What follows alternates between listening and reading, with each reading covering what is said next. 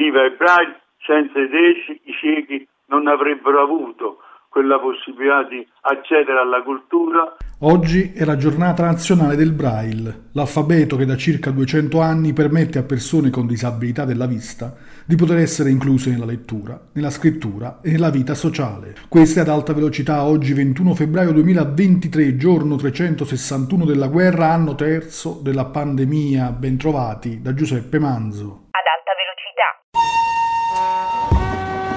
Notizie e pensieri pendolari.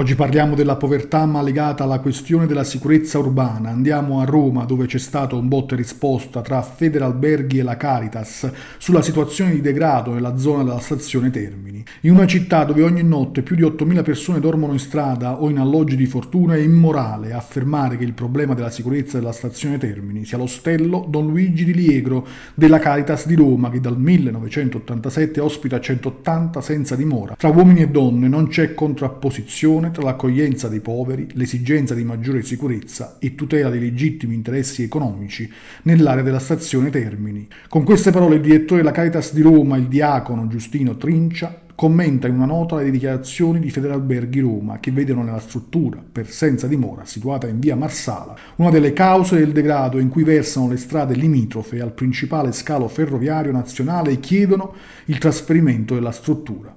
Da 35 anni l'ostello è un presidio di solidarietà e legalità, continua Trincia, opera fuori dalla stazione Termini e in una zona periferica rispetto a quella degli alberghi, in cui si è concretizzata la collaborazione tra le istituzioni, in modo particolare Roma Capitale, le Ferrovie dello Stato, azienda che in tutta Italia ha fatto delle politiche di inclusione un elemento strategico della sua responsabilità sociale e le tante forze di volontariato. Questo acceso dibattito ripropone non solo il tema della povertà, ma delle misure di contrasto all'emarginazione e ripropone quello stesso attacco al reddito di cittadinanza di questi mesi. In tal senso ascoltiamo il vicepresidente delle ACLI, Antonio Russo, che nel GRS Week di questa settimana è intervenuto proprio sul tema della povertà e delle misure di contrasto a partire proprio dal reddito di cittadinanza. Ascoltiamo. Potremmo dire eh, immaginare un reddito di cittadinanza eh, che eh, accompagna processi anche di inclusione lavorativa oltre che a processi di inclusione sociale. Insomma, queste possono essere alcune delle proposte sulle quali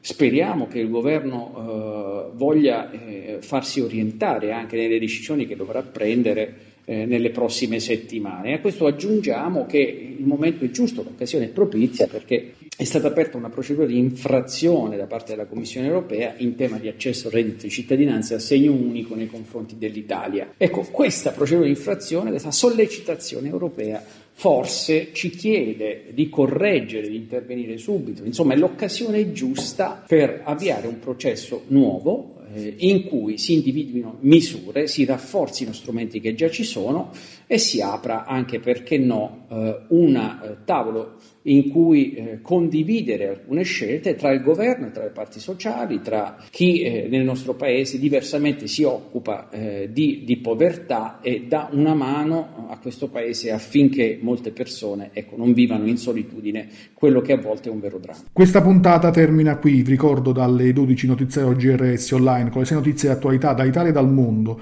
Siamo anche su Facebook, Twitter, Instagram e TikTok. Prima di salutarvi, ecco cosa diceva Zoran Stanojevic. I poveri pagano per tutti, non sappiamo proprio dove abbiano preso tutto questo denaro. Giuseppe Manzo, giornale radio sociale.